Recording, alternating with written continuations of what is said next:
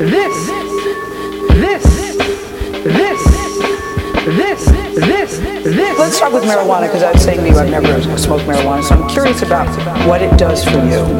And you, you, you describe it as an old friend who has never betrayed you. Brought you this one called Tangerine right there. It got a glass wop on the backside. This is supposed to represent a joint of marijuana. Pot, right? If I want to know a little bit about the weed. Yes, Uh, because- I'm your guy. Yeah. They- But it, would, it- would it be so awful powerful? I take one hit and you have to call the EMT. Probably, yeah. I, Now, is that is that what you're looking for? that's what I want. I can give you the best you got. I uh, want to completely numb my brain.